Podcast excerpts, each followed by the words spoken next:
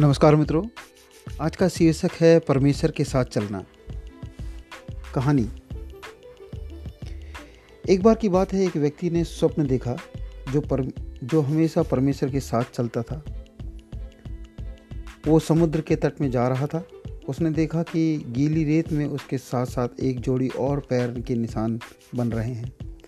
वह बहुत खुश था कि परमेश्वर भी उसके साथ चल रहे हैं। लेकिन थोड़ी दूर चलने के बाद कुछ कांटों भरी पथरीली भूमि आई। जब उसे अपने नंगे पैरों से चलना कठिन लगने लगा, अब जब उसने नीचे देखा तो उसके एक ही जोड़ी पैरों के निशान दिखाई दे रहे थे। वो परमेश्वर को दुहाई देने लगा, शिकायत करने लगा, प्रभु, जब सब कुछ अच्छा चल रहा था, तब आप मेरे साथ चल रहे थे, लेकिन अब जब कांटों भरी डगर है तो आपने मुझे छोड़ दिया। तब ऊपर से एक आवाज़ आई, बेटे, ध्यान से देख यह नीचे मेरे पाँव के निशान हैं। जब सब कुछ अच्छा चल रहा था, तब मैं तेरे साथ चला। लेकिन जब कठिन है, कांटे भरी डगर है, तब मैं तुझे उठा के लेके चल रहा हूँ। ये मेरे पाँव के निशान है। तू तो मेरे बाहों में है।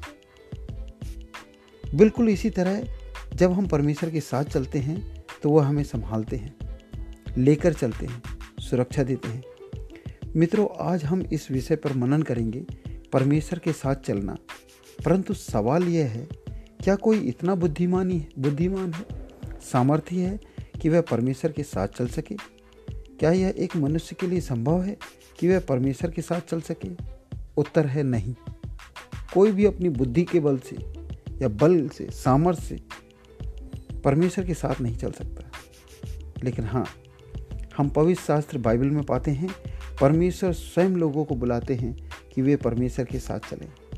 हम देखते हैं उत्पत्ति सत्रह के एक में, परमेश्वर अब्राहम से जो प्रभु का एक दास था, उसे बुलाते हैं और कहते हैं, मैं सर्वशक्तिमान परमेश्वर हूँ, मेरी उपस्थिति में चल। कैसे कोई किसी के साथ चल सकता है? मनुष्य एक मनुष्य के साथ केवल तब तक ही साथ चल सकता है, जब वे दोनों के विचार एक दूसरे से मिलते हों। दोनों की मंजिल एक हों। यहाँ बाइबल में परमेश्वर हम मानव को बुलाते हैं कि हम उसके साथ चलें। परमेश्वर कहते हैं, यदि हम परमेश्वर के साथ चलें तो हम सिद्ध हो जाएँगे। परमेश्वर की आशीषों को भी पाएँगे। वह हमारी गलतियों को, अपराधों को, पापों को क्षमा करके हमें अपने साथ चलने के लिए आह्वान करते हैं, बुलाते हैं। पहला इतिहास ग्यारह के नौ में लिखा है, दाऊद की मान प्रतिष्ठा सम्मान बढ़ती गई, तरक्की पे तरक्की होती गई। क्यों? क्योंकि आगे लिखा है, क्योंकि परमेश्वर उसके साथ था। परमेश्वर के साथ चलना हमें तरक्की और मान प्रतिष्ठा भी प्रदान करता है। उसके साथ चलने में हमें प्रतिदिन उसकी बातों का प्रथम स्थान देना होगा। हर बातों में उससे सलाह लेना होगा। यदि हम अपनी बुद्धि का सहारा ना लें और संपूर्ण मन से उस पर भरोसा रखें तो वह हमारे लिए सीधा और सरल मार्ग निकालेगा। प्रभु इन वचनों के द्वारा आपको आशीष दे God bless you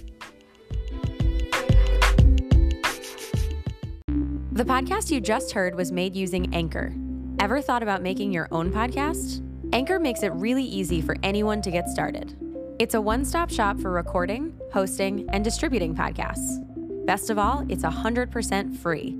Sign up now at anchor.fm slash new. That's anchor.fm slash new to get started.